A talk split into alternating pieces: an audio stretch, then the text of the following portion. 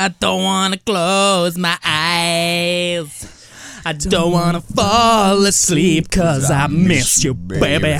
And I don't wanna miss a thing. Cause even when I dream of you, the sweetest dream would never do. I still miss you, baby. And I don't wanna miss a thing. I don't wanna miss one smile. I don't wanna miss one kiss. I just wanna stay with you, right here with you. I just wanna hold you close. I feel warm next to mine. And I need you until the end of time. Welcome to Pandora's Box.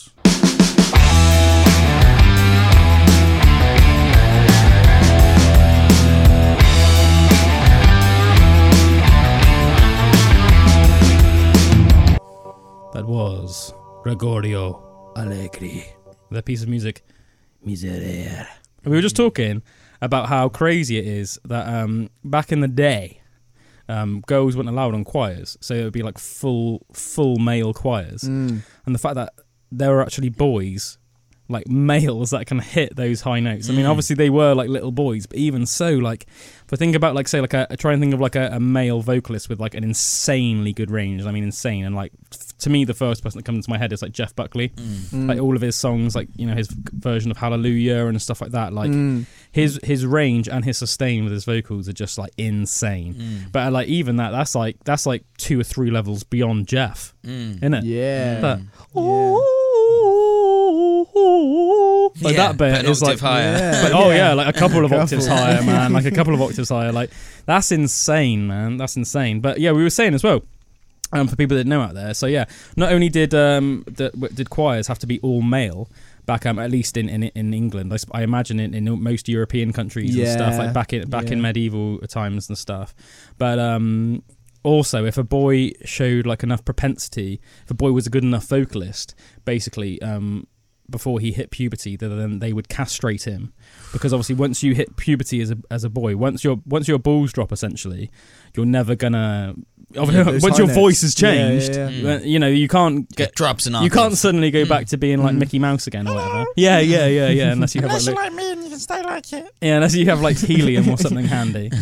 So um, yeah, they would just castrate these boys, so that it was almost like their life job would just be to sing, Mm. like Yeah. to sing those those super super high I notes. still find it so hard to think that you, you know, even if they did that, that your voice wouldn't change when you got older. yeah, you know what I mean? Like, I imagine because just the yeah. development of your throat and your vocal cords and stuff, like you would grow, wouldn't you? You're like, Oh, I'm you- guessing you there's- say that, I'm guessing think- there's events that could happen, like in your life, that would change it. Mm. But I guess if you, But uh, I think as well, it's not just your voice. not It's, it's not just your voice that wouldn't would change. Well, wouldn't change as a result of you having being chemistry. I think you, you- Yeah. you wouldn't your your you wouldn't get as much muscle mass. Like the reason Mm. why men are Mm. bigger than women.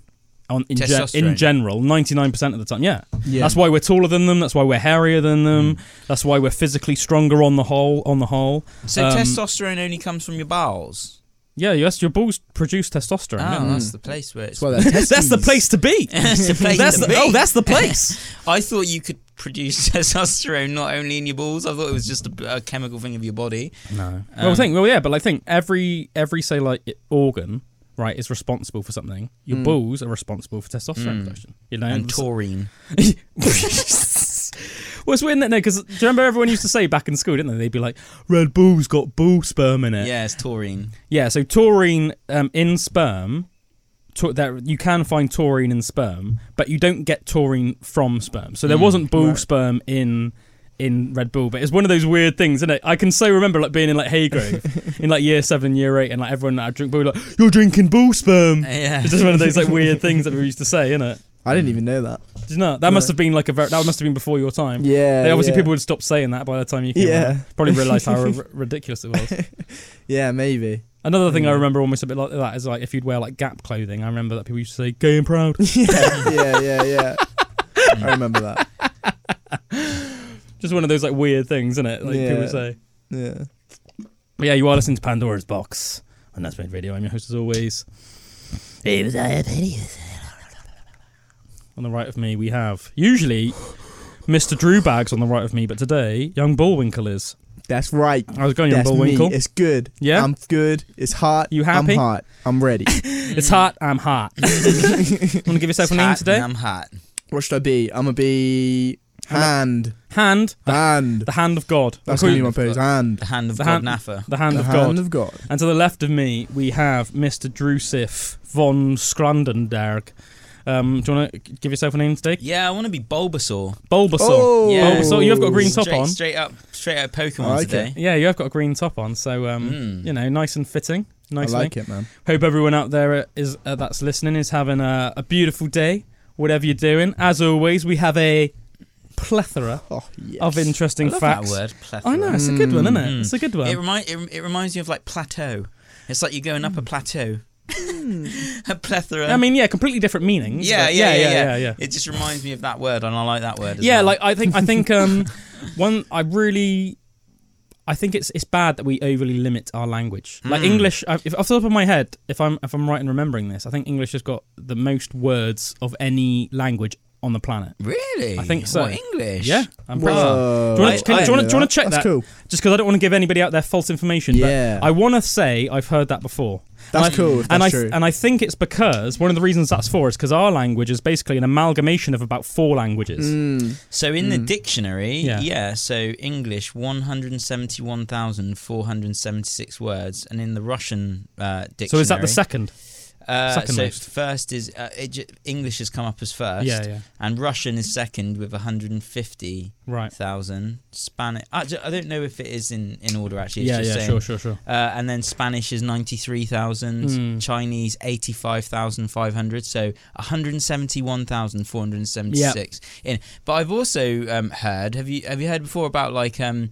The, the words we actually use in normal day to day life. So, like you're saying, like you sometimes we seem limited by by uh, by Yeah, what because we, we, do. we, we end up 'Cause it- saying the same old words. yeah, and it Mm. is. It's like it's it's like it's like three hundred words or something on Yeah, average yeah. Uh, that that someone actually uses on a consistent basis. Yeah. And um, in a, I saw, I read something about a paper, and it was something like that. There was like I think five hundred words or something in Mm. this paper, Mm. but there's one hundred seventy-one thousand four hundred seventy-six in the Yeah, dictionary. the way I always think about it is I think, um, you know, it's too tempting just to use the same old word. So instead of Mm. saying plethora, I could say we're going to talk about many different subjects today. It would pretty much Yeah, mean the same yeah, thing, yeah. but what sounds better?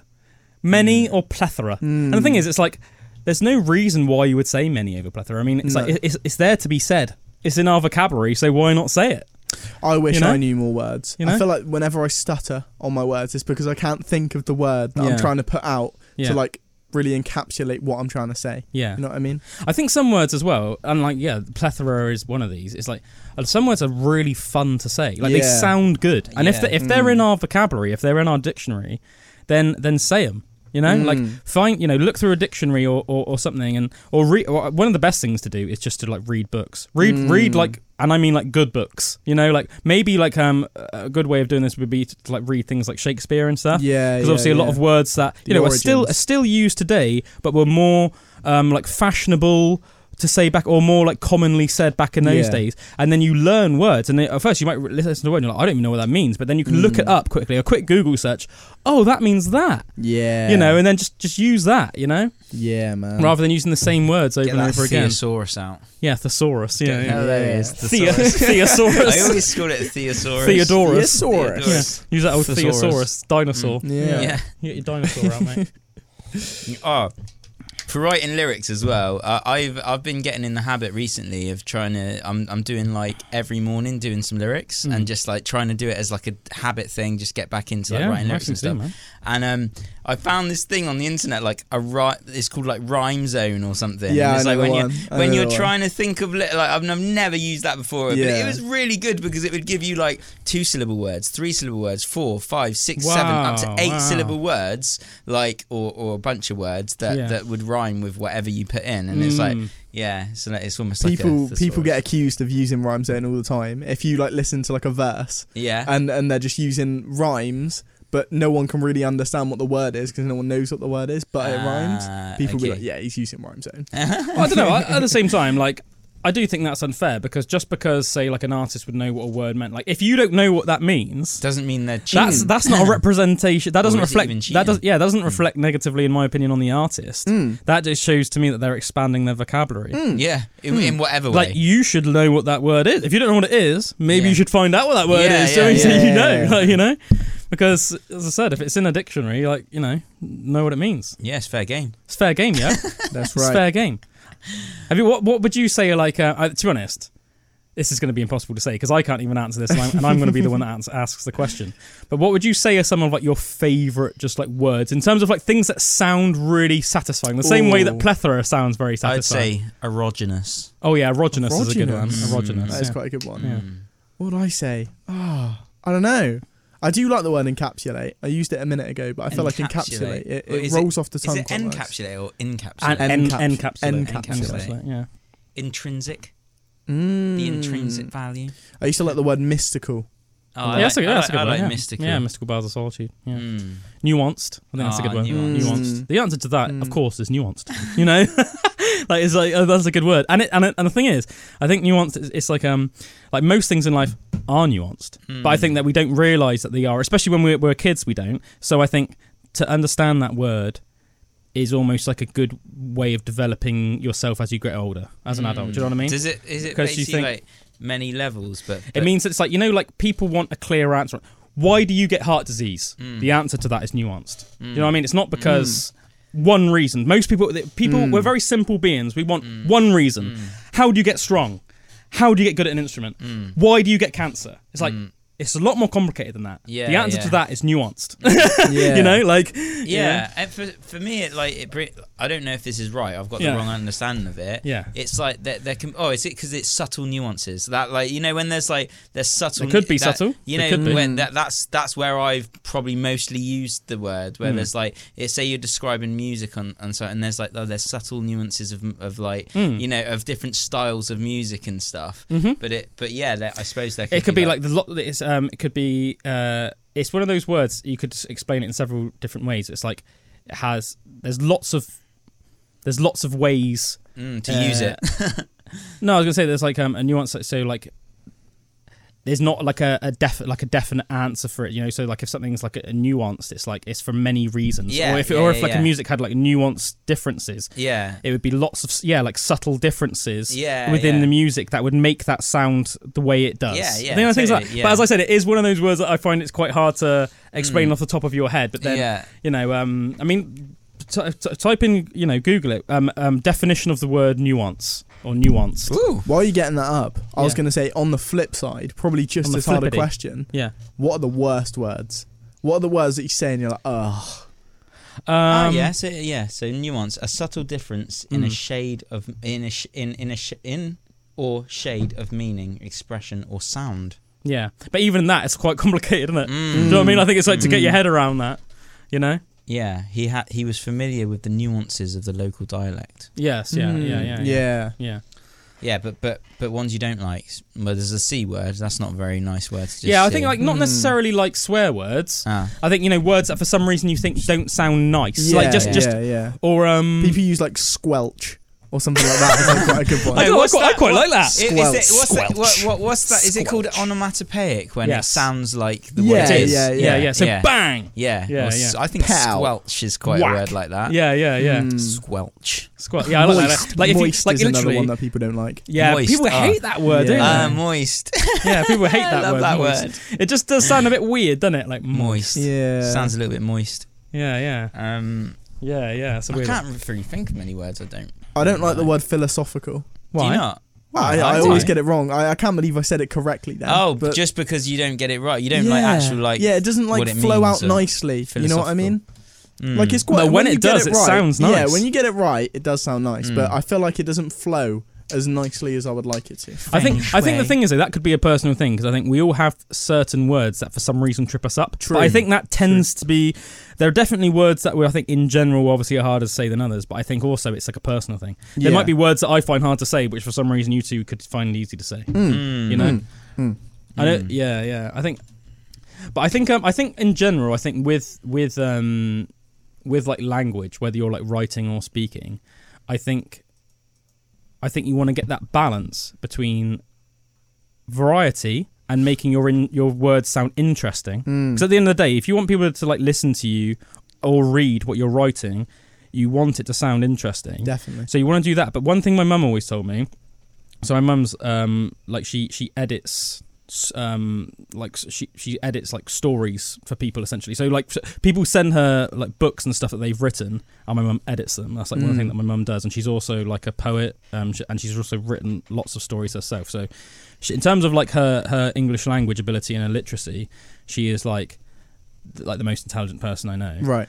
Um, and one thing my mum always told me is you need to get a balance though, because what you don't want to do is end up making your writing or your speech overly complicated. Yes. So what yes. some people do is they might look through a dictionary and a thesaurus and they might find all these words and then and then they'll be like the um, cyclopean monoliths of the ginormous thing and, and it ends up it's like a paragraph and you're like that is so convoluted. Yeah. Yeah, That's yeah. another one. Good word. No, Do you know what I mean? It's like yeah. that. It's like the paragraph ends up so convoluted. It's like what you're. It's like What are you trying to say? it's too hmm. much. Yeah. You want to get that balance between yeah, I hear that. short, basic information because otherwise, say if you're going to read a whole book, if Yeah. every single fr- freaking sentence It's was like, like, a that, mind thing. Yeah, you'd be like, "This is almost ridiculous." Yeah. and I know yeah, it's a yeah. little bit different, and it's a for, bit like, pretentious as well. Yeah, yeah. It's, it's, you're trying to make yourself sound smart in a very almost like silly way. Like Yeah. I you used don't to need get to told off for that in school. really. Yeah. Yeah, because I would I would just try and sound too smart when I Yeah. was like writing something. Yeah, and and, And you- then and, you're like, and you at the end don't of- need yeah, exactly. Yes, the thing. You, you don't need to like a lot like,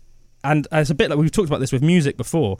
It's like making like an amazing composition or making an amazing um, like piece of literature.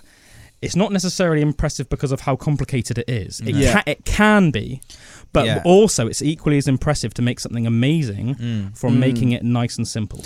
Yeah, You know? like words can be like really like creative and beautiful, but like if Mm. you overdo it, then it, Yeah. then it just gets lost in its in in its expression. You know what I mean? Yeah. Rather than just like what point you're trying to get Yeah. across. And like for I know for like marketing and stuff like that, I've like Mm. read articles about marketing and how to like f- just for work and stuff and like how to write emails and Mm. things and it Mm. is literally like like imagine that you're writing to an 8-year-old Mm. Mhm. um, Yes. and and Yeah. uh, and put that out as your Clear, audience, concise. clear, concise, short, and it'll keep Sincere. it'll keep people's like attention spans Yeah. as well. So anything for like any online stuff or just Mm. like you know things like that, it's better to just keep it short Yeah. and Yeah, concise. But I I, think- I think the perfect way to like describe when you're overdoing it is the actual like term that people use, and that's just being wordy, Mm. like being overly and, wordy. and two long sentences. People put like a load Yeah. of com- um, commas in a sentence and make like a sentence that should be three sentences into one massive long sentence, and it's Mm. just you wouldn't speak like that No. in normal Mm. in normal day to day No. life. So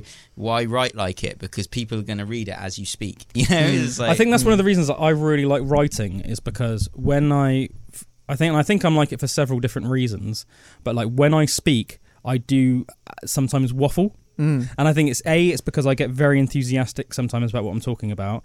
B because I branch out a lot. So what Mhm. I'll do is I'll start a conversation. I'll start on a talk, then your topic, mind will go this space, and and, then like I'll mention something while I'm on this thread.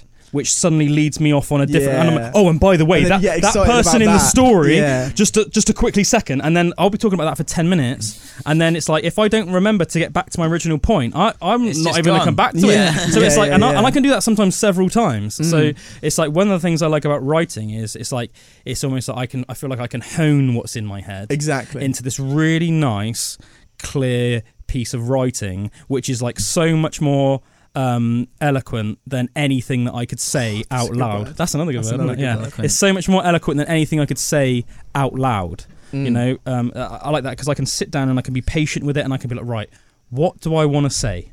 Whereas when I talk, because it's so on the fly, and also that's probably another reason why I waffle a bit because I don't have much of a filter. Usually, I'm like uh, the things have come out of my mouth, like at literally the, the milliseconds they're coming into my brain. Mm. So there's not there's not any sort of time to refine. That's really what good I'm for saying. like communication as well, though, because like I struggle more. A lot of stuff is going on in my Mm. brain, but to actually make that filter so clear that you can eloquently say words. Uh, oh no, I, Not would, all the I time. would say, man, like when Yeah. you talk, yeah, it's just it's very fast and like it's it like you say, if Very you're passionate, fast, yeah. if you're passionate about something, just to be able to communicate it that quickly and Mm. it come out, like I find it quite hard to find the words sometimes. Right, So, like, so I'll Mm. have the ideas and the thoughts and stuff, but like to actually eloquently say it, I'm a bit like, hey, uh, uh," and then I'll start tripping over my words and that. So it's like, yeah, yeah. Maybe uh, maybe it's like a case of that like grass is greener on the other side mentality, which I think we're all guilty of sometimes. But for me, because I think like the polar opposite of like the way I talk is when I hear somebody like Elon Musk or or Sir Christopher Lee, um, rest in peace, Christopher Lee, speak. They speak so slowly and methodically But that, every that I admire like- that. Yeah. It's like it's almost like weird. Like when you see like um I remember the first time I watched um um a podcast with um Elon Musk. It was a Joe Rogan podcast with Elon Musk. I remember it was almost like borderline awkward how long it takes Elon Musk to reply to questions. yeah. So like Joe Rogan would ask him a question, and whereas I would probably like the sec- the millisecond Joe Rogan had finished answering his question, I'd be like blah blah blah blah blah blah. Whereas like Joe would answer a question, and Elon Musk would almost like sit there, and he would just like stare down at his hands, and then maybe look up at Joe for, for sometimes for like ten seconds. Yeah. Like, and I'm talking like a proper ten seconds, like one and one thousand, two and not like one two three. Would like almost like be looking around, then he'd go like, um, well, the answer to that's quite complicated, and it's like Yeah. you know, really, really slow, but to the point of like almost awkward. Mm. But one thing I do really appreciate about that is you can tell he's he's thinking in his head. He's like, it's almost like he's in between him talking and what he's being asked. It's like to me, what's going on in his head is planning ahead. how do I convey the information that I want in the best and clearest way Mm. in the most like efficient way. So it's almost like he's and he's and he's not going to rush. He's like taking his time, and then it's like when he's ready in his head, then he'll speak. Mm. I'm al- I almost imagine that he's like thought of what he's gonna say, or he's he's done the the calculations in his head, right? So he Mm. might think of saying something and then start saying that, but as he's saying that, he might be thinking what's coming next.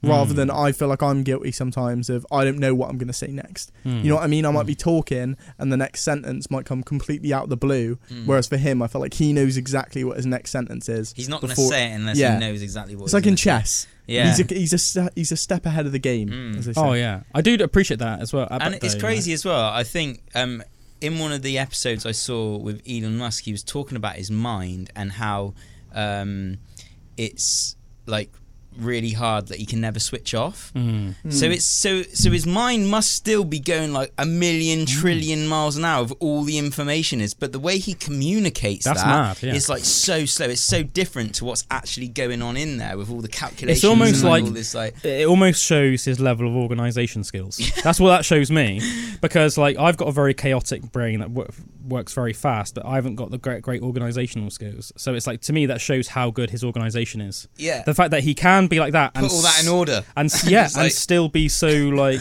uh like slow and methodical. Mm. And one thing I think about like um you're saying about like Sir Christopher Lee, and I think this is a good word to describe the way he talked. Everything was deliberate. Mm. You know, like Yeah, deli- like yeah. everything in his delivery was deliberate. Mm. Every word was the perfect word that could be used in that instance, and you would never ever. Nothing he said would ever be remotely confusing. Mm. Everything was clear, concise, deliberate, and and also to be fair to him, just like epic. Mm. like his way of talking. That's why he was such a good storyteller. Like as a Very I- captivating, isn't yeah, it? That's, I very. like that's, that's, an- the that's word. another word, and that's another good word. Mm. Um, like if you watch, um, for anybody that likes ghost stories out there, if you watch, uh, I think it was about 2014, 2015, um, at Christmas time, uh, he did uh, a series of M.R. James ghost stories at Christmas, and, and all it was was um, they did have some like dramatization, so there was like some some sort of very like basic. Um, what's the word? Scenes. Yeah, something like scenes, but um, it was very like loose. It was Mm. the, the the main thing of it was was him talking. So the episode would start with him next to a fire, and that was Mm. like the only Oh, light. it sounds so cool. and he was like in a, one of those big um like Chesterfield leather yes armchair. Chesterfield Yeah, yeah. and it was like him with his booming voice like sat very very smartly dressed and like you can imagine him like his Saruman Count Dooku voice Yeah, yeah. like um Definitely. very deep voice and just excellent diction excellent like eloquence Mm. and, and and everything's so deliberate and just like the way he was telling these ghost stories and he knows exactly when to like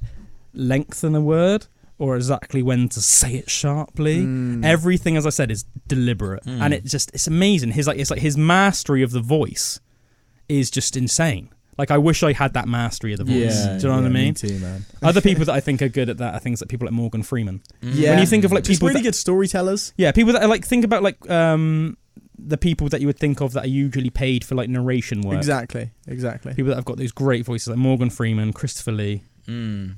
And also, I think another one who's probably not so obvious, but I think has got a really good voice is someone like Sean Bean. Oh yeah. He, he's used a lot on like adverts nowadays, isn't he? Because he's got a good voice. Mm. It's almost like you wouldn't necessarily Proper- think if you of want it. a nice northern voice. It's quite soft, but it's quite also soft and it's it's very northern and it's quite soft and quite sultry, isn't it? Yeah, I I just think words as well are just so interesting, isn't it? Mm. Like I, I I always like um you know spelling. Like they would say, it's like when you're talking, you're like casting spells. Mm. Like back in the Oh. day, like that's where, like the origin origin of the word Mm. spelling is Ooh, oh, from. that's it's like quite cool. cast. And I I, didn't know that. when I heard that, I was like, that's so cool. Yeah. Like your words are powerful. They can. Oh yeah, They can. You know. Mm. yeah, like yeah, definitely. So yeah, like people would think that, as you said, words he- held magic, Mm. had like spells. Like you were almost like every time you spoke, you were casting spells, Yeah. and that's a very nice romantic way of looking at things. I think. and and words are powerful and i think it is like if you think of it like that like what power your words could have when you say things Hmm. then you're going to look at the way you say things in a different way Yeah. do you know what i mean like you're going to you, you, it's going to have like it, more meaning and and things so it will make Yeah. you think about it more And on like a deeper level, and I'm now sort of transferring just sort of like to everything in life. I think one of the reasons why sometimes, especially as adults, we can get bored and complacent is because everything sort of seems a bit mundane. Mm. Like, do you know what I mean? It's almost like you're too used to everything. You know, like you, you there's there's too many answers for everything, and you're too used to everything. But really, if you take the time to look at things on a deeper level, and as you just said, like think about the fact that like words in themselves are almost like magic. mm. The fact that we have the even ability to communicate with all of these like lovely words, and and then even to like forge a beautiful poem or an amazing song, Mm. which for some reason you don't even know, but it just like makes your heart beat faster, or puts all your hairs on end, or for bring even brings tears to your eyes. Like that is amazing. Mm. That is Mm. absolutely amazing. Like that makes life worth living, man. yeah You know, And like, I, that I is think it's quite sad as well that I feel like my generation speaking or the art of listening Mm. has really been lost and I think a lot of that is due to like phones Oh, 100 percent. because like attention spans are so bad now like I've got friends that will if they're going to watch a video they'll watch it on two times speed Yeah. because they can't sit and listen to someone speak at their normal speaking thing because it just takes up too much time and they're not getting to the point fast enough Mm. Yeah. so that's why I feel like a lot of the time now, if you're gonna like do really well on social media and stuff, you almost need to be like bang straight to the point, bang like no messing around in between, no giving facts that aren't needed, that sort of stuff, because that's just like the attention span that's been lost. Yeah. Definitely. But I do think there is really something for, for these really good storytellers that can just, like you Mm. say, dictate perfectly Mm. what they're trying to say, and it keeps you captivated because,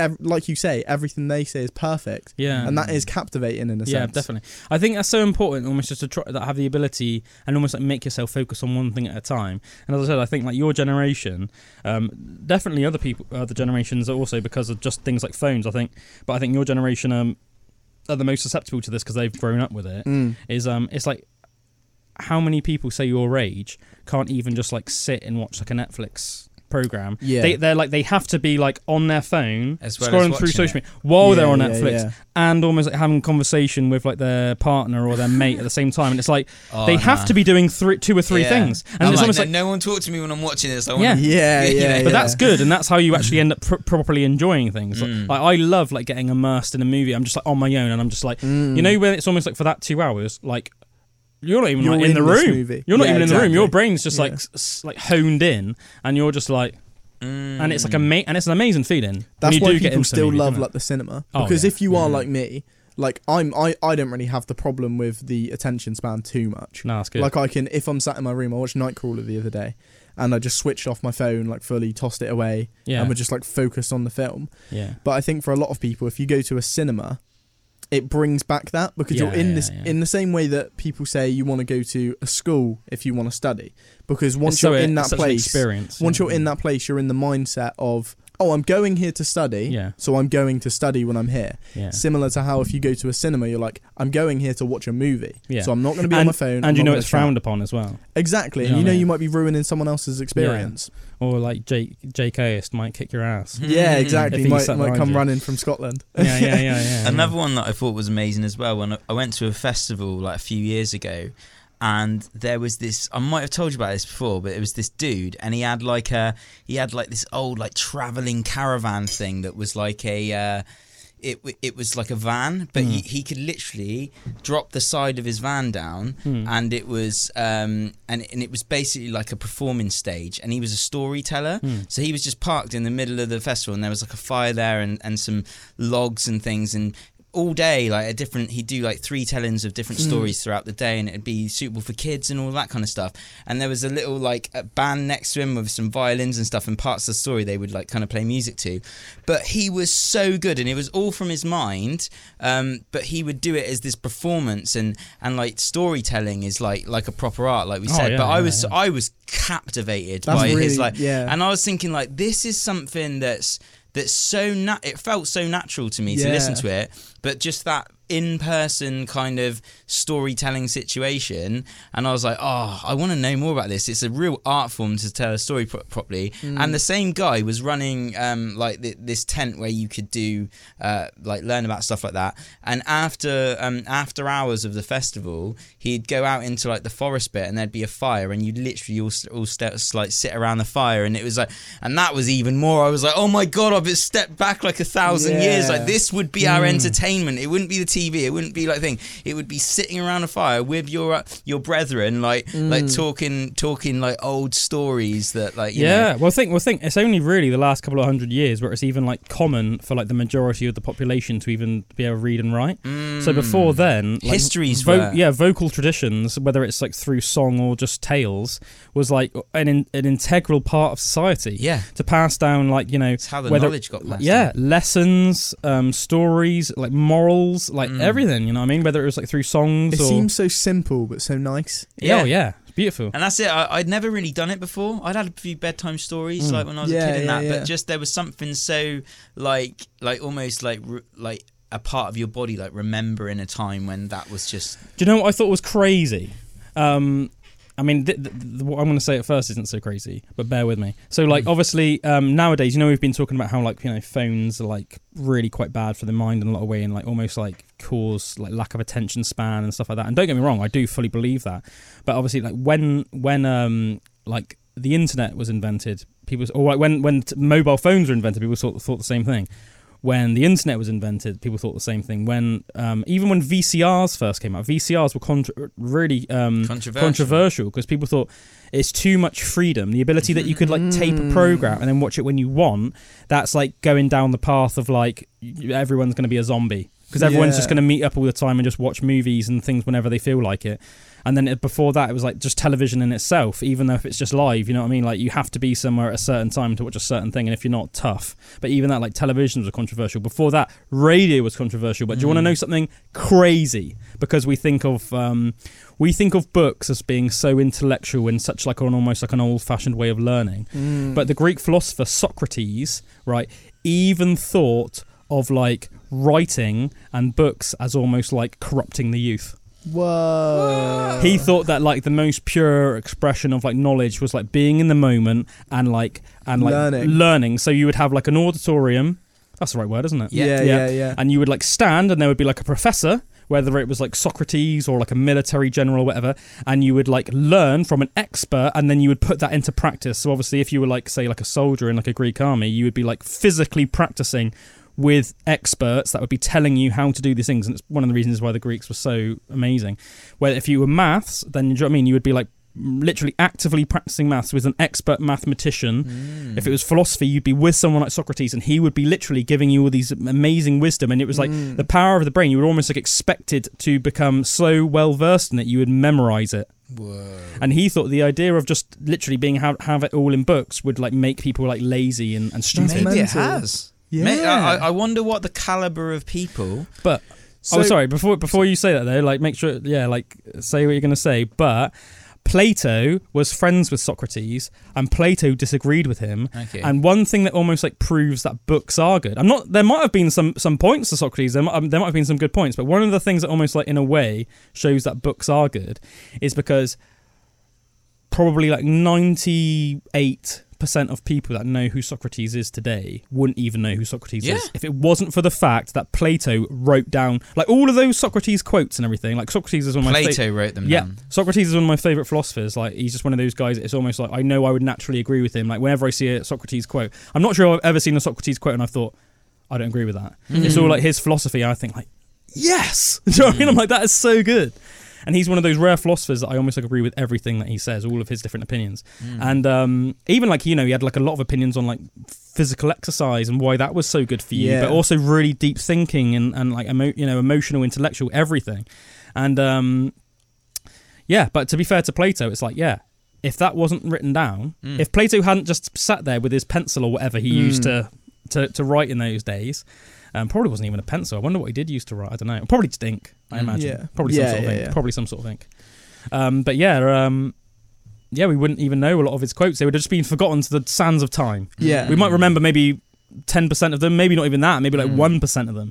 I think what's definitely true is through when you do things through experience. So, like, I think what, kind of what he's saying there is that that living it is Mm. going to ingrain it de- like Oh, on yeah. a deeper level. Like And I- nothing No- no- substitutes. them. No, so like, so like, but if you don't have books, then that that or you don't have a way of like Yeah. remembering it in that way, then it could be lost forever if that Yes. not passed Yeah. between people. So Yeah, like, yeah. so- but it is true, isn't it? Like I've I've sent pe- even with work and stuff like sent people emails or explain how to do Mm. something, Mm, and like mm. it's so like I, i'm a yeah yeah, and I'm like that is so clear, that is so Yeah, concise, like that is couldn't put it so obvious. Yeah. If you follow this word for word, you're gonna be ex- exactly how to do it. But then as soon as I get on like a Zoom call with someone, and then like I'm like, oh yeah, and they're like, oh right, yeah, yeah. Yeah. As soon as there's that like interaction, and it's actually a physical Do you thing. know? Do you know what I think the difference between like we were mentioning phones earlier and books Mm. is that you have to work to get enjoyment out of a book. You have to put your brain to I'm going to read this, I'm going to digest this. Hmm. Whereas a phone, you can endlessly scroll.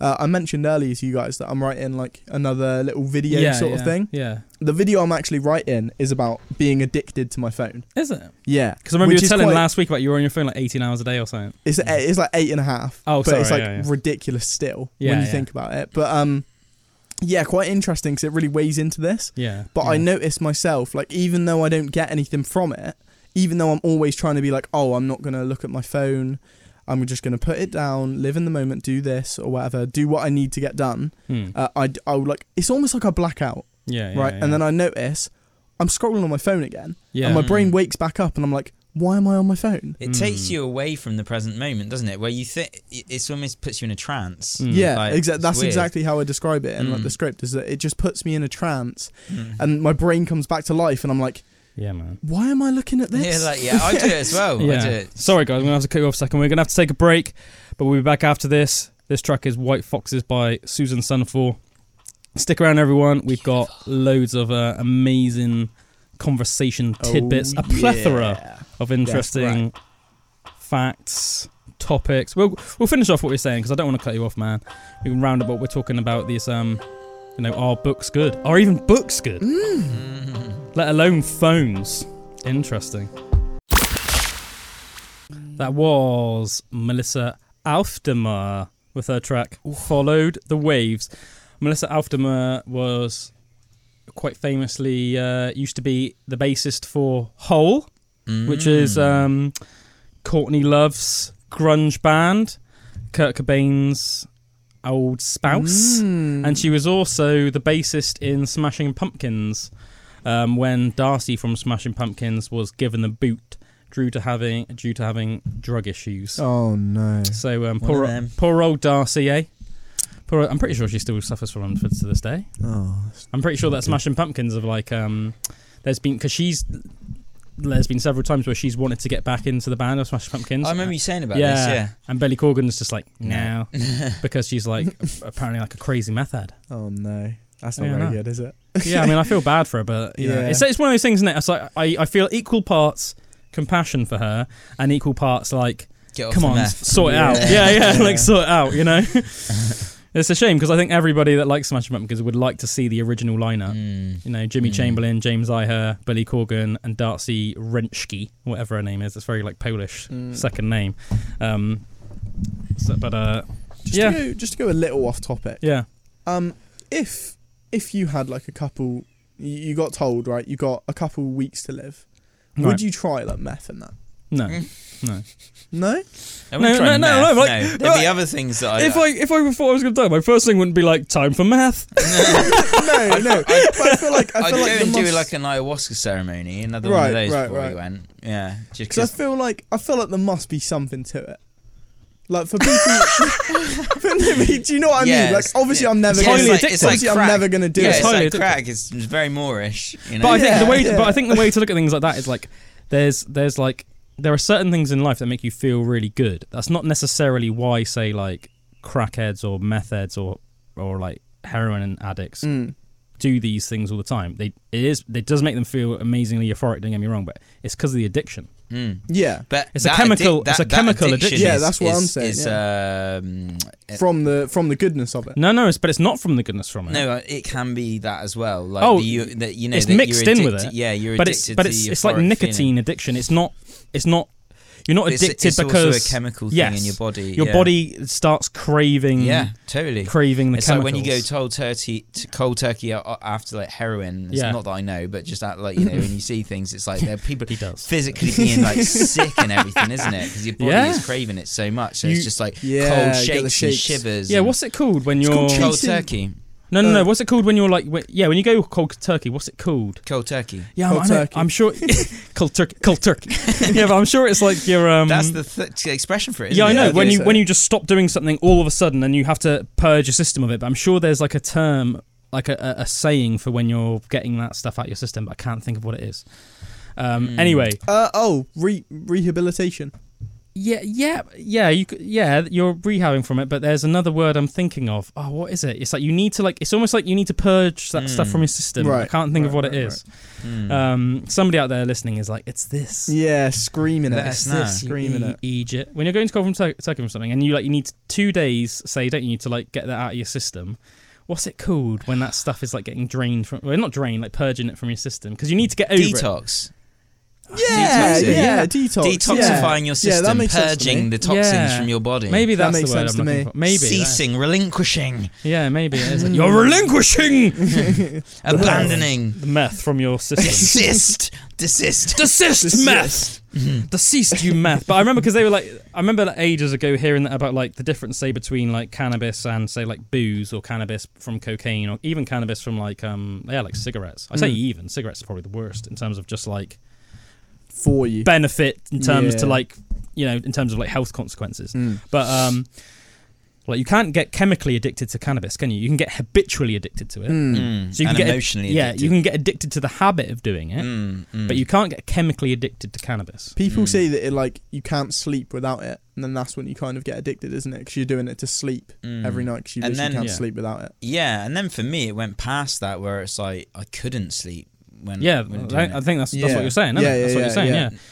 But it's like I think though that you can get over that pretty quickly. No, I meant I couldn't sleep well When you were doing on it. it. Yeah. Yeah, yeah. Yeah. Oh, oh, Yeah, yeah, yeah, oh, yeah. I sorry. think I know sort of what you mean. That wasn't what I was saying, but I do know what what you mean. Mm, like people use it to get sleep, but then it went past that for me where I couldn't sleep when I was. you couldn't sleep. No, yeah, yeah. So it's weird. Wow, yeah. I know what you mean. It's almost like makes your brain too active. Yeah, my mind would be like, Yeah. you know, I'll be going deep with everything. You're like going to space. Yeah. Yeah. Yeah, Going to space in my mind, plus looking at things, plus feeling everything in my body. I was like, I'm sleeping at the moment. Yeah, you're like suddenly your brain Up is for like hours, like four in the morning and stuff, and then I finally Yeah. pass out. Sud- suddenly your brain goes into that movie Heavy Metal. Mm. Like for anybody out there that hasn't seen the movie Heavy Metal, it's not actually anything about heavy metal music. um, where the, the soundtrack is like old, some old school. It's more like rock nowadays because it's like a, uh, it's like an early '80s movie. They don't use anything like what nowadays we would consider like heavy metal, Mm. but it's just like this absolutely crazy movie. It does follow like a structure, Mm. but it's like it's like a series. I think it's like three or four short stories um, that all combine um, with this like one larger tale. Um, and it all wraps up at the end of the movie, but it is like it's like spinny. It's like Mm. psychedelic. I It's wanna see crazy. that. I've never it's heard of it. amazing. Are we- 1981. are and we then al- there was another one, Heavy Metal 2000. Yeah, heavy metal 2000 is not very good, Whoa. but Ah, heavy the, the original heavy metal is like it's like a cult classic. Oh, is it? Is it a cartoon? Oh yeah. Oh, cool. Would we be allowed to play the trailer or not? Um, Do you think? I don't know. I don't know. no. It's a bit dodgy, isn't it? It, uh, we wouldn't be able to get it with sound through Tr- this. Can you can you play? Ju- oh, you can't play the sound. No. Oh no. Actually, Could I play the sound? I could, couldn't I? Yeah. Yeah. Okay. Cool. I'll get the sound up. We won't play it visually because I don't know what the copyright Just is on listen to that. it. But I'll listen. I'll I'll show you um, what the the audio of the trailer is. Just to everybody. finish off Yeah. what we were saying as well, just to fully wrap it full circle. Yeah. Yeah. Because I think there is some sort of um, some sort of addict. Like part of the addiction is that you're chasing the feeling, isn't it? Because the Mm. term for it is chasing the Chasing dragon. the dragon. Yeah. So um, just to just to sort of encapsulate it all, bringing back that word. Yeah. Uh, no meth when you die. Then no man. No? No. No. No. I wouldn't do any meth. no meth. No, I would have. I'd want to have. I'd want to eat loads of good food. I'd smoke. I would probably smoke some weed. Mm. I'd drink Mm. some good whiskey.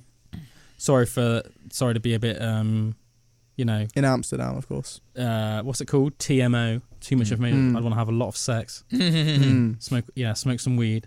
Drink some really good whiskey. Mm. Eat a load of nice food. Mm. And do just like some cool, crazy stuff. Yeah. Mm. You know?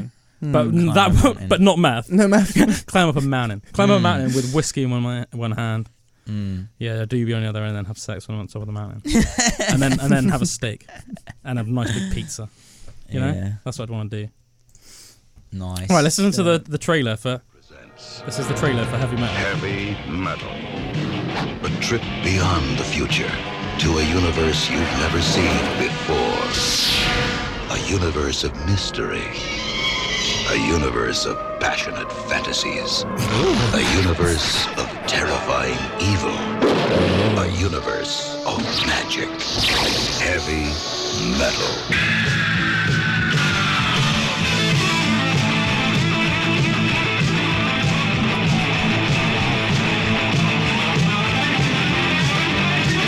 Yeah, I want to watch that right now. So while this music's playing, they're showing loads of crazy stuff on the screen. Doesn't sound like a movie trailer, does it? Yes, amazing. Heavy Metal. A step beyond science fiction. Oh, so good, so Nice. good. Yeah, man, so good. Yeah, like the soundtrack, it's all like Black Sabbath and Blue Oyster Cult, Mm. and like and random stuff like Devo, Nazareth, Stevie Nicks, Journey, bands like that. So cool. Do you know Devo are? No.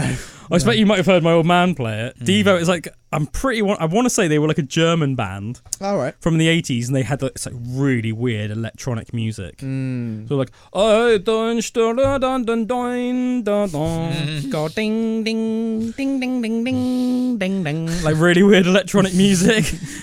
Nice. and I think they used to like do. I think they used to dress really weird. Something like they would wear like black leotards All right. and then have like uh like plant pots on their head. right. Like really strange guys. Very strange. Sounds it.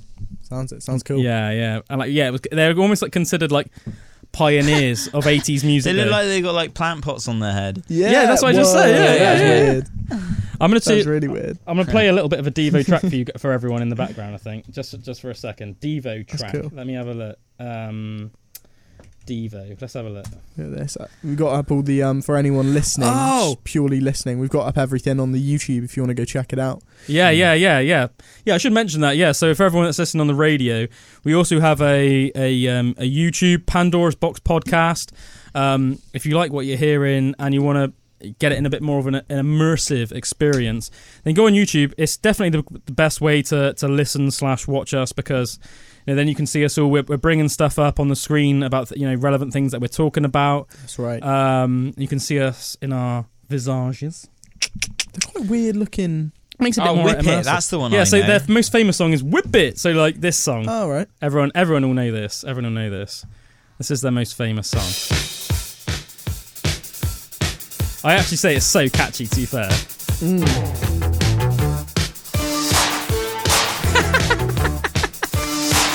if a problem comes along, you should whip it. Yeah, so well good. You must whip it. Oh, Give the pass a slip. Step I feel quite like happy listening to it. Do you know yeah, what I mean? yeah, yeah, yeah. Big smile on your face. Yeah. The way they're dressed as well in this music video. Yeah, I can imagine. You must whip it. Before the cream sets You must whip it. Now whip it. It is shit. Shape it up. Get straight. Go forward. Move ahead. Try to detect it. It's not too late. To whip it. Whip it good. yeah, that's a banger, isn't it? That's, yeah, a, that's a great a track. That's a great track. You should whip it.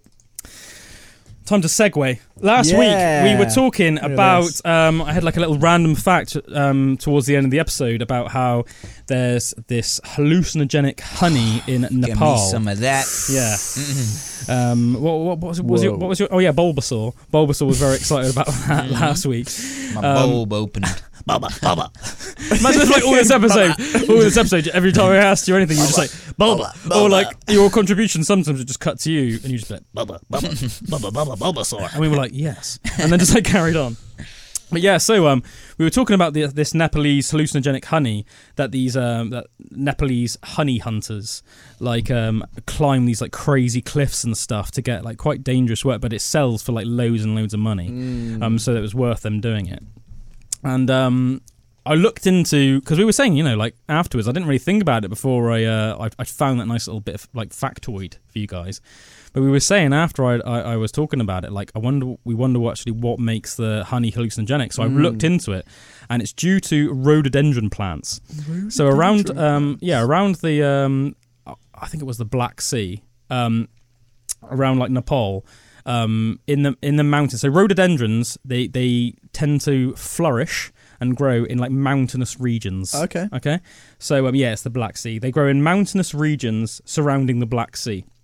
So apparently, there's like just a ridiculous amount of rhododendrons in Nepal, in the mountains of Nepal, and but rhododendrons are toxic plants. So, but because there's so many of them, mm. all the bees, which are, by the way, as well, another nice little bit of trivia, which I found out while researching why why um, this honey is hallucinogenic. Okay. Apparently, the bee that makes this this um, it's called mad honey. That's what they call it. That's Right. that's like the nickname for it. Everyone calls it mad honey. Right. So the bee that makes mad honey is the largest honeybee in the on the planet. So that's Bees just are pretty big anyway. yeah. So that's I thought that was just a cool fact in itself. Yeah. So the largest bees in the world make mad honey, and like because that. there's such a concentration of rhododendron plants in the mountains of Nepal, um, their honey is so concentrated with this to- with all the toxins from the rhododendrons that that's what makes the honey hallucinogenic. And apparently, it's almost like you know in like Peru or somewhere like that. It's sort of like ayahuasca is like a big sort of tradition there, and it's a big thing. But it's similar with mad honey in in Nepal, and apparently it's like almost like a tradition. So um, I was reading about this this um this British explorer who went there and he he did it with them. And they they all did it together. And apparently he was in an encampment and he was like the only British guy there and everyone else was Nepalese. And um, he said they, they did it. And he said and within um, within about 10 minutes he said he felt pretty much identical to what it feels like when you're like really high on marijuana. Mm. Um, so he felt very, very similar to that. He said, luckily, because he didn't really know how much to take, they were, he, they were obviously were guiding him and giving him the right amount and stuff. Mm. If you take too much, mm. you can throw up, and some people have even died from it.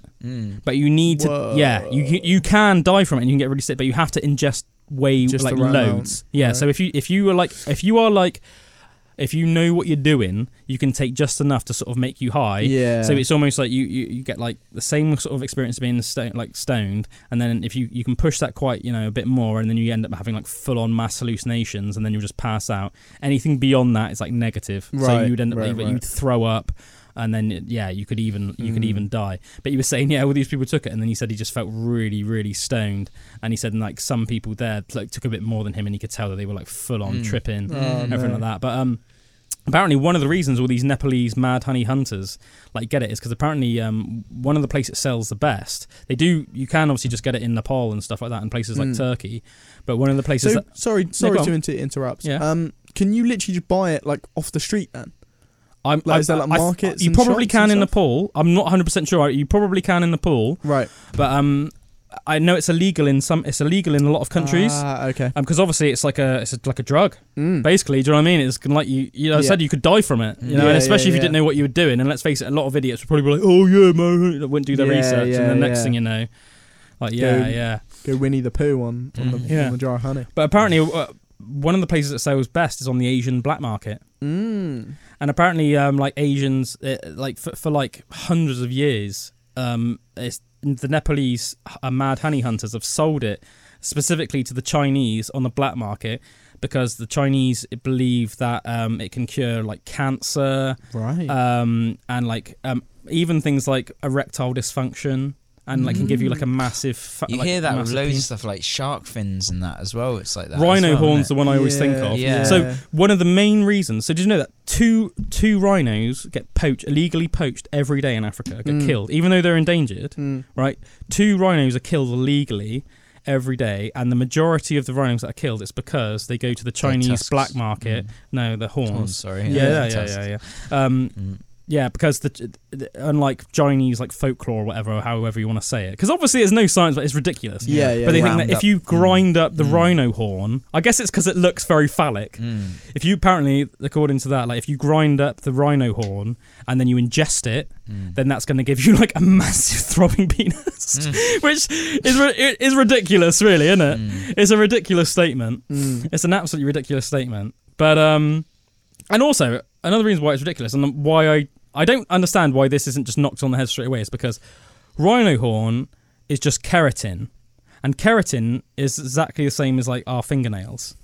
So literally, in terms of like what it's doing for you Oh. internally, eating a rhino horn will have no more benefits than if you just bit your fingernails. Yeah. Ket- keratin is also what our hair is made of. Mm. So our hair and our and our fingernails are made of keratin. Hair and fingernail smoothie. Yeah. Yeah. Sorted. But it's like it's literally in terms of like what it's made of. Rhino horn is no different than Yeah. fingernails. So it's like man. the fact that they are wiping out an entire species of like majestic beasts. Like in my opinion, white rhinos especially, but all rhinos.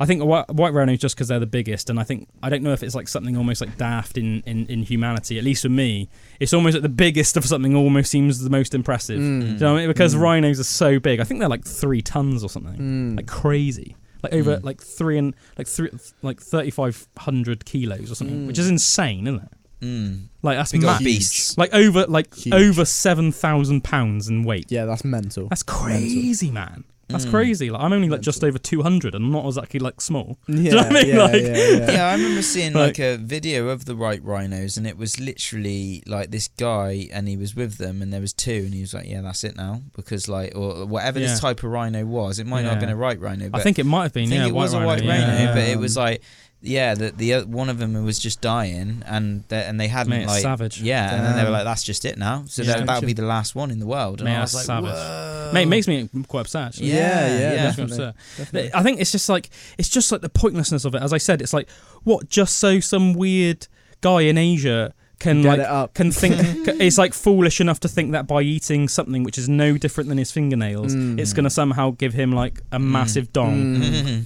A massive hard dong, like that's so silly. It's just Mm. so it's almost like so painfully stupid, and the fact that it is as well is like the poachers aren't even like remotely humane about it. Apparently, what they do is apparently they fly in helicopters in the night and they either shoot or they tranquilize rhinos by the helicopter and then they they get on the ground and it's a swift apparently it's a, such a swift smooth operation that usually like rangers and that can't like, like they, they Can't catch them they're just gone before you even realize. Yeah. they literally just use chainsaws and then when the animal is either like crippled from the gunshot or like tranked they literally just chainsaw off the horn at the base but it's like savage because it's like bleeding mm. profusely and then they just leave it. They don't even put a bullet in its head to like put it out of its misery. So apparently so, Damn. Some of the rhinos survive but it's very rare usually what happens is the rhinos either bleed out and die horrible pe- slow deaths from that or they survive the bleed out and then get horrible infections and then die slowly over the course of weeks from these hmm. savage. It's like just like do you know what I mean? It's like it's disgusting enough what you're doing as it is. Yeah. If you can do that, at least put a bullet in its head. Yeah. Do you know what I mean? yeah, like yeah. poor thing. Like one hmm. minute it's just being a rhino, being a Mm. tank, hmm. living its life. And the next thing you know, a helicopter comes out of nowhere, literally chainsaws a part of your face off. Yeah. Oh, Crazy. man. I think it with the with like the sea life and that as well with like the dolphins. I was I was watching this thing in, in I think it was in Japan, Hmm. um, and they would just like round up these pods of dolphins and just like cull them and Yeah. stuff. And it was just like Why? they- they- For I- what reason? I can't remember. It was something to do with fishing and the fact that the, the dolphins were eating the fish that these fishermen wanted to catch. Um, so the gu- the so so what? so yeah. So like it was. So it's tuna like competition yeah, essentially. yeah, Yeah, So they yeah. just literally every day round up pods of dolphins that they could into this bay, slaughter them all. How did they kill them? Do you know? Um, it was like with like with like harpoons and stuff, oh man. and just like literally, yeah, kill all the dolphins. And this was like a daily occurrence, and it was just savage. Yeah. Speaking of like killing animals, I'll segue this onto like Yeah. a little a little Speaking fact. of speaking of killing yeah, a little fact that I've prepared right? for today's show. So um Do you mind if This I just? about- do you mind if I just yeah, say sorry, one? yeah, no, No, no, that's just why I thought I'd before intro we it in move case, on- in case you had anything else to say about it. Yeah, not only do I just want to say, like, the thing that's savage about that with the dolphins is that, like, it obviously way more so than even the rhinos, is that because they are so smart, they would like know what's happening. Mm. Yeah, Which is like there's something that seems like really menacing. You know, it's almost like you know one of the reasons why like the Holocaust is so horrible. It's because People, all of those Mm. Jews and, and, and, and Slavs and stuff that would have like um, got off the trains into those concentration camps, and then they knew every morning that they could have been like the ones picked that day just to be put in a room and then gassed to death. Mm. Like there's something so menacing about that. Mm. Yeah, Do you know what I mean? Like the idea that you die in a car crash or even just get shot dead, like it's so sudden almost. It's like you, it's, it's almost like you don't have time to. But it's Yeah. the Yeah. systematic way of killing. It almost seems so cold and and and, Yeah. and yeah, like, there's no chance in it, is there? It seems too cold. It seems Yeah. too calculated. The one last thing I wanted to say is, as well is just to put into perspective how sort of majestic and how cool rhin- rhinos are. I mean, I was saying about how they're over like seven thousand pounds in weight, which is about three and a half thousand kilos Mm. um, or about three tons. Um, I think that's I think that's right. But I think I remember reading that the the largest ever rhino horn um, on record was 1.5 meters long. So that's about what like well, it's like, like over five foot, isn't it? Mm. About over five foot, about five foot. Did you say? What, About what was it? Sorry? 1.5 meters, about five foot. Yeah, probably about five, About five foot, foot. So think about that. So when you think about think about looking at a rhino like a picture, because obviously I don't, as far as I'm aware, none of us three have seen a rhino in the wild. No, Right, no. you know they're very big, but often you're sometimes comparing them to the size of, say, like an elephant or a giraffe. And let's Yeah, face it, yeah, a lot of stuff in Africa's massive. Yeah, But put that into perspective, like how it does look big. Don't get me wrong, but compared to the actual overall size of a rhino, Mm. the rhino's Mm. horn doesn't look massive. But then when you bear in mind that like a horn can potentially go up to 1.5 meters long, Mm. fi- about five foot, may- Yeah. maybe over five foot, and think that's just the horn. that's Mm. That's mental. that's that massive. mental. Mm. Like these, these, as I said, like the last of the meg- they're called like the last of the megafauna. We've talked about Mm. megafauna on Pandora's box before, but you know when we talked about that Daeodon, the hell pig, and we've talked about. Oh, we talked about um, uh, the giant teratorns, you know, those giant um, birds and stuff. But um, you know, with like the megafauna, like these creatures, things like rhinos and elephants, these are like the last of the megafauna. And the fact that they're almost like Mm. dying out, it's almost like it's quite like a pivotal part in history. Mm. It's really savage. I mean, once they're gone, those massive, mighty beasts that we think of, would be no more. Yeah. Mhm. and it's Mm. just like you know, it's almost like it's nice to have such like grand creatures, creatures that you almost look at and you're almost like Whoa. that almost doesn't look real. that looks like something from like a yeah, yeah. movie or a comic book. Stuff. Mm. Do you know what I mean? Yeah. Anyway, man, let's um s- say your factoid. Yeah, so uh, obviously we went to watch Multiverse of Madness this Yeah. week. Uh, we'll probably speak about that next week, maybe. But um, yeah, yeah. it was made by Disney, Mm. but Disney is not without their faults, oh, definitely not. not without their Definitely controversies.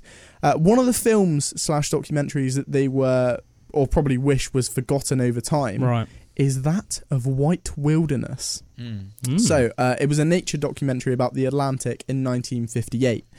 White Wilderness, White Wilderness famously shows the death march of a legion of lemmings flinging themselves off of a cliff. Which I don't know if we've got like any photos or anything. Not yeah, of them, not of them. but just of like themselves- sort oh, yeah, of the, have, the ideas. Yeah. So um, basically they they were flinging these stuff off and saying uh they're doing it on purpose, right? Mm. Uh, the reviewer or critic Howard Thompson called the depiction of supposed lemming mass suicide eerie and hypnotic. Uh, narrator Winston Hibbler describes the That sounds like a villain. Yeah, Do you know I mean? Like, yeah, I yeah, am yeah, Winston. Vibler or whatever. Winston Hibbler. Winston Hibbler. Uh, he described the lemmings as victims of obsession driven towards the sea, which was actually a river, before casting themselves out into a body of a bodily of into space. Uh, it's a fraudulent segment on a number of levels. First, the seg- the sequence wasn't even filmed in the Atlantic, but it was filmed in Alberta, Canada, uh, where lemmings do not live. Lemmings also don't throw themselves off cliffs. It's widely believed that they do as a misguided myth, but that is due to, or This m- movie. mainly due to This this, doc- movie. yeah. Uh, Carrick, who was a cameraman on the production, alleged that filmmakers paid kids in Manitoba uh, 25 cents to wrangle lemmings and then transport them so- south for filming. The crew, the crew members constructed spinning turntables covered in snow to jostle the lemmings and send them into tumbling, and then proceeded to throw them off of the cliff. The resulting footage was edited to make the mass animal killing look like natural suicide.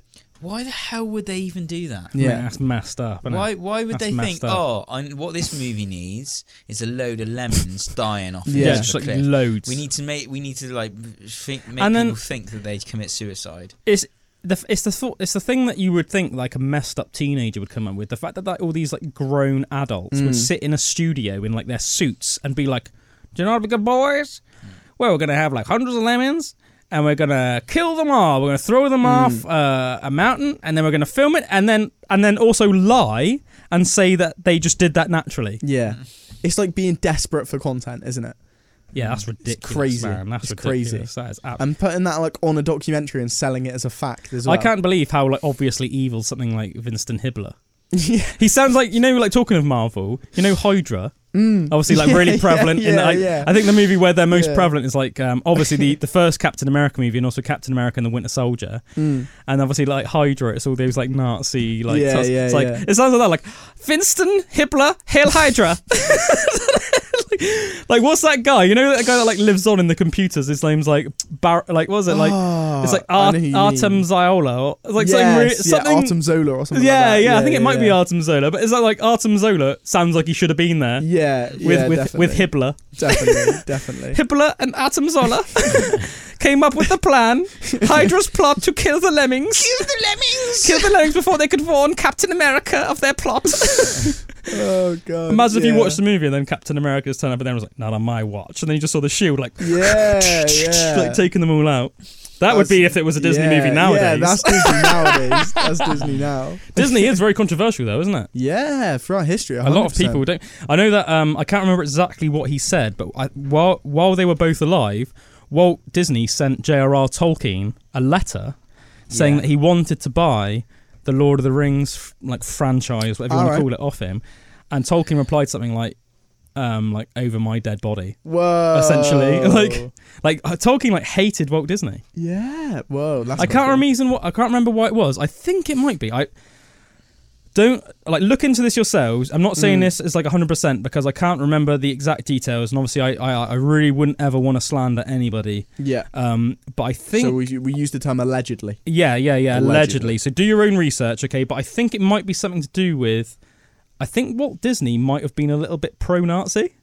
Yeah. I think thi- I, think, that, might have been the case. I think that might be Talking the of case. um, Artem Zola, yeah, yeah, Hail Hydra, yet again Hydra pops up again. yeah, man. Turns out Hydra are real, and it's just a secret Walt Mm. Disney cover up. they're just around killing the lemmings. Yeah, yeah, The yeah, lemons. yeah. But I think, um, and I think J.R.R. Tolkien, like, I think he had some Jewish roots, and obviously was just like a very Right. decent English gentleman. Right, right, J.R.R. right, Tolkien, right, right. On, on all accounts, a stand-up scholar, Mm. and obviously just completely opposed any of that, and was literally just like, there is no way I would ever have my my yeah have my Mm. literary like material have and my you know my intellectual property have anything to do Mm. with you like you know what I mean Mm. Yeah. yeah. Because a little bit controversial, I guess, the idea of Walt Disney anyway. Because if you think about it, they've made like hundreds of millions, if not billions, of money on what are essentially like hun- like tales that are hundreds of years old anyway. Mm. Like Walt Disney didn't write any of those tales. Mm. He Just re- repackaged yeah it. he repackaged them in a way that was a bit more like suitable for the modern audience. yeah. But all, though all of the Walt Disney tales, or at least I don't think I obviously think not, that's not why they've done nowadays. so well. Yeah, you not not know? nowadays. Yeah. Not not things like Mona and is it Mona? You know, like like, Moana. yeah, not not things like that, yeah. but all of you think of like the classic Walt yeah, Disney. like, They're all way back in the day, way back. yeah, that like it was like Cinderella, Yeah, um, yeah. all of those things. Like they're all tales from Brothers Grimm. Mm. You know, Snow White and the Seven Dwarfs. They're all they're all old Brothers Grimm um, Yeah. tales. yeah. So it's like he didn't even write them. Mm. If you think about it. So the Mm. fact that they're like that whole corporation is so Mm. rich.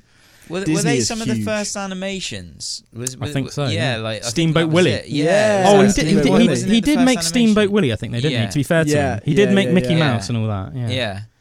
Yeah. yeah. Yeah. that's it. It's like the first. It's just the first example of that kind of thing happening. Yeah. like putting Mm. these stories into a visual format rather than a, a you know. Yeah, isn't like the first ever cartoon, isn't it? Like a black and white thing of Steamboat Willie, who was I a s- think so. who is On, like, a essentially steamboat. yeah. Mickey Mouse. yeah. I wonder Yeah. why he. I don't even know why. Why did he change from Steamboat Willie to Mickey Mouse? Do you even know? Don't know. Because It's like the s- maybe. It's the same It's the character, thing isn't I can it? think of. I think so. Mm.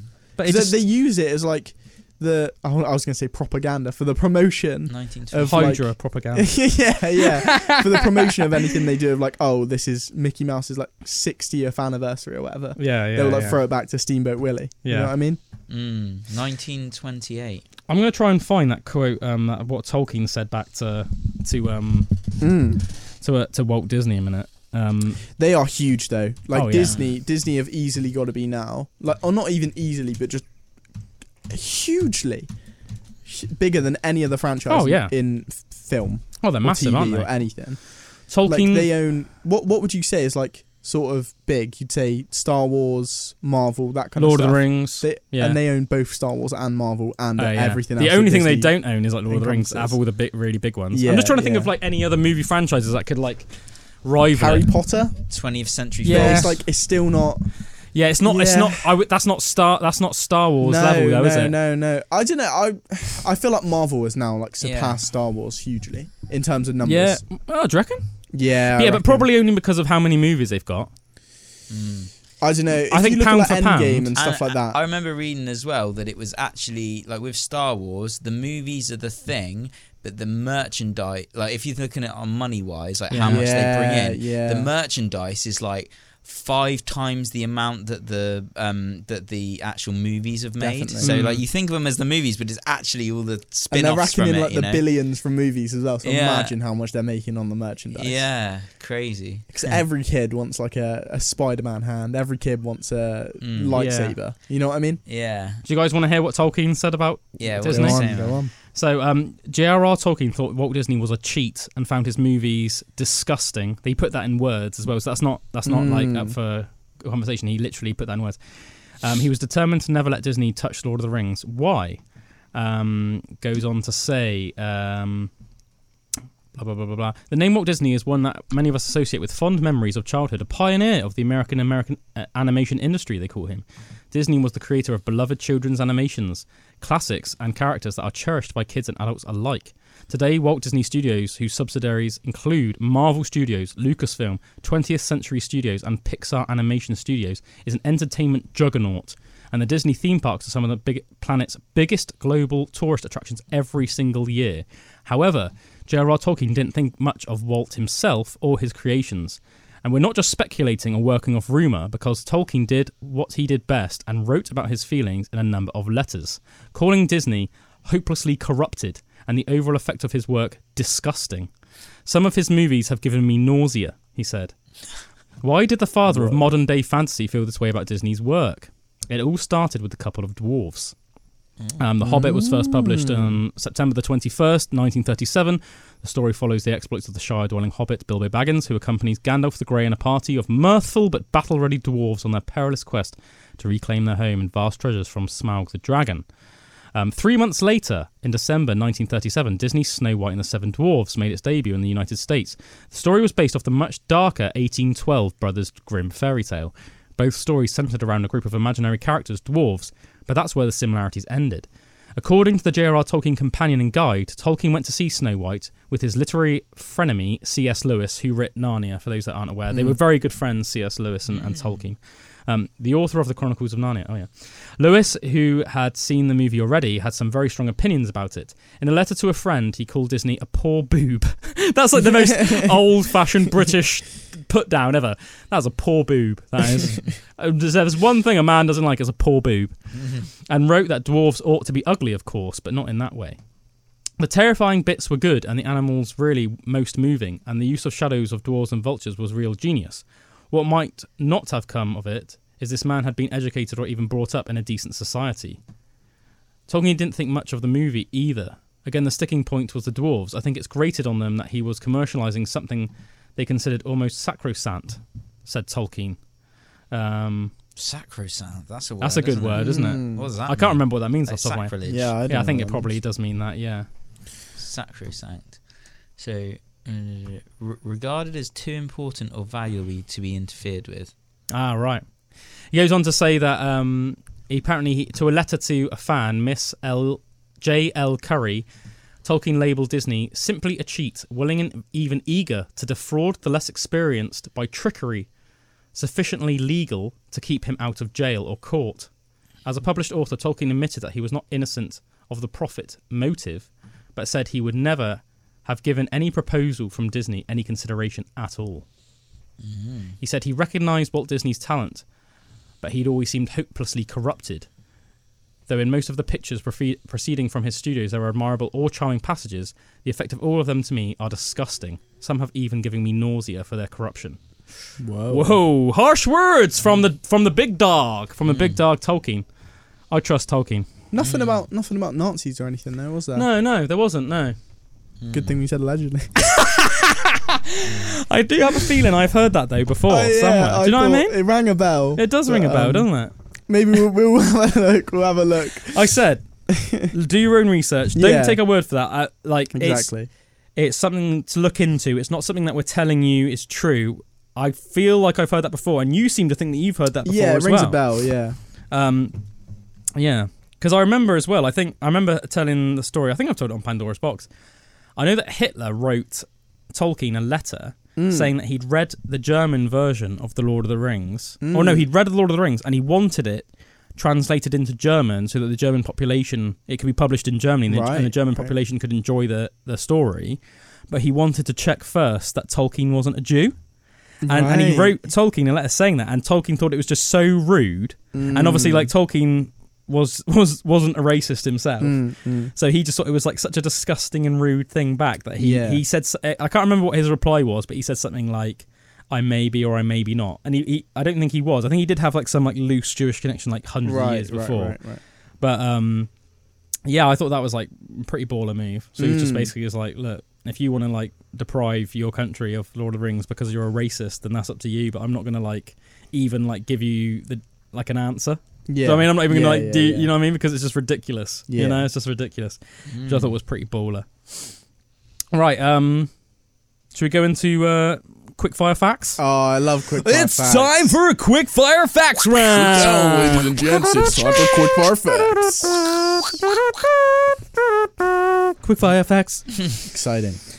So, did you know that there's um, a Japanese concept called wa, just W A, Wow. Um, and this is hilarious as well because did you know that your oldest brother um, Zeus the Gold used to have a religion called wa?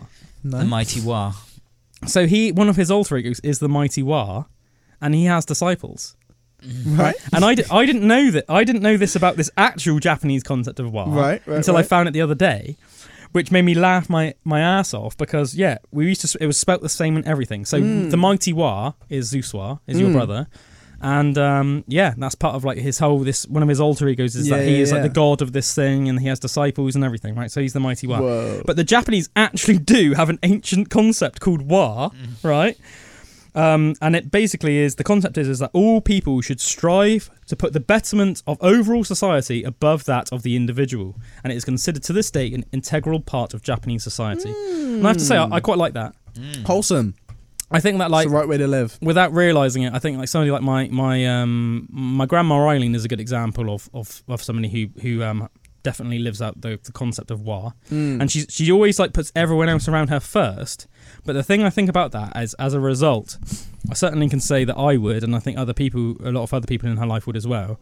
Definitely my granddad would always do anything for her, Mm. um, like straight away. Like she, Mm. you, she wouldn't have to ask or anything. Like, and I think it's almost like a simple philosophy into almost of like, if you are that giving, people are gonna want to be like ridiculously giving back to you. Definitely. And then if everyone did that, think about how good the world would be. Unfortunately, you, you there's always a couple of people that let the side down and maybe are a little bit too, you know, a bit like selfish and a bit out for Mm. themselves. So it let- almost like it breaks the system. But I think it can work in in you know, I think if enough people almost would have that concentrated effort, then it'd be really good. You know? Mm, Definitely. Definitely. So that's cool. So that's it. the concept, the Japanese concept of wa. This next one's cool because it leads into a fact that we talked about before, um, and it must be when they found this out, but I didn't know it was for this reason. So, researchers from Texas State University left a human corpse on a 26 acre um, woodland site to study how human bodies decompose in the wild. Um, they didn't get the answer to their experiment because what they ended up capturing was the first ever image of herbivorous deers eating human flesh. Whoa. Do you remember when we talked about Oh, how yeah. noth- how no her- herbivores are actually strictly herbivorous? If there's the opportunity there, they will. and Um, they were shocked because they set up like motion, you know, cameras and stuff like that. Yeah, yeah. And they ended up capturing footage of deers coming up to the body in the forest and eating the body. Whoa. How mental is that? How mental is that? This is a, this is a cool one. We talked a bit about Star Wars a bit earlier on.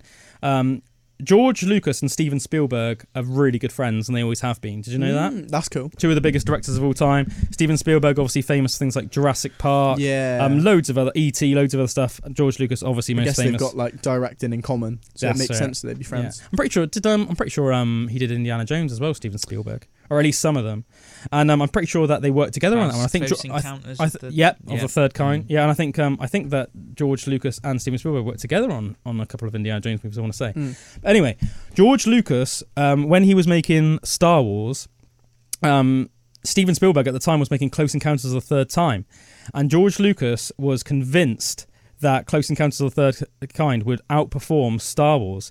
So um, they proposed that they would trade 2.5% of the profit of the profits profits of each other's films and all future films of those franchises. So they took the trade, and to this day, um, Spielberg receives 2.5% of all Star Wars profits, which on its own must mean think even if he hadn't like made insane blockbusters like E.T., um, Close Encounters of the Third Kind. Um, what was the other ones I mentioned? Jurassic Park, Jesus, um, like all of these things, Indiana Jones, like that alone would make him like such a multi multi millionaire. Oh, multi. Think about how much money those nine movies Yeah. must have raked in over the years. and all the merch. I'm So- assuming that's all like Yeah, in- in well, the Star maybe. Wars- Oh, yeah, maybe. But it's like Star Wars thing. who? God knows how rich he is. God knows how rich Steven Spielberg Yeah, is. But he must be mega rich. Yeah. Next fact. Next factoid. In 1861, a slave named Robert Smalls freed himself and his crew and their families by overtaking a Confederate ship called the CSS Planter and sailed it north. The ship had a code book on it which helped them pass through Confederate states of American checkpoints. He became the new captain of the ship and convinced Abraham Lincoln personally to admit African American slaves, well, into the army, into the American army. Mm. So that was all because of the original Biggie Smalls, Robert Smalls, oh, the original yeah. Biggie Smalls, and I think Drew's got a, a picture of him up, There he is. looking like a dashing gentleman in his that. dicky bow suit. What I just think, but what a cool guy. Man. So shout out to Bi- the original Biggie Smalls, Robert Smalls. Um, definitely a, a cool, a cool moment in American history. And of course, a friend of the pod. You're a friend of the pod. You're a friend of the pod. Mr. Mr. Robert Smalls is a friend of the pod. Um, in 1979, Robert Williams became the first ever man to get killed by a robot. What? Quite a cool fact, a men- mental fact. Um, he walked. He worked on a on a Ford assembly line. So you know Ford cars. Mm. Um, so he was a Ford assembly line worker, and one of the robot arms that was going to put on a, a car part, um, he accidentally got on its way and it just went right through him and killed him. so he was destroyed. Yeah, he was literally killed. Whoa. Um, this one's almost like a funny one. Um, in 2017, a group of undercover D- Detroit police officers posed as drug dealers to infiltrate other drug gangs. All right. Um, they while undercover, they tried to arrest another group um, that they didn't realize were also undercover police posing as drug dealers. This resulted in a mass brawl and shootout of more than two dozen armed police officers, Oh convinced that the other God. side were actual drug dealers. Oh, God. Takes friendly fire to a new level, doesn't it? Mate, that is hilarious. And I'm going to leave you with just this last one. This is a cool one. Um, Raven the chimpanzee appeared in the 2009 Guinness World Records book as the most successful chimpanzee on Wall Street of all time after choosing his stocks, sorry, her stocks, her stocks, um, by just randomly throwing darts at a list of 133 internet companies. Raven the chimpanzee went on to become the 22nd most successful money manager in the whole of the United States What? with this method, which I think is a good way, almost like to show that, like you know, probably just doing it by chance like that with a dart, is- you're probably just gonna just as successful as if you spend three weeks sifting through the pages and do you know what I mean? Just leave it, leave it up to chance. Yeah, 133 pages, all with just lists on of companies, just through random darts. became the 22nd most successful businessman in the Oh, United that's mad. States. So that is the end of Pandora's box for this Whoa. week. Whoa, whoa, really whoa. enjoyed this one. Cheers, fellas, and cheers for everyone listening. We appreciate you. Everyone listening, you guys are a friend of. The pod.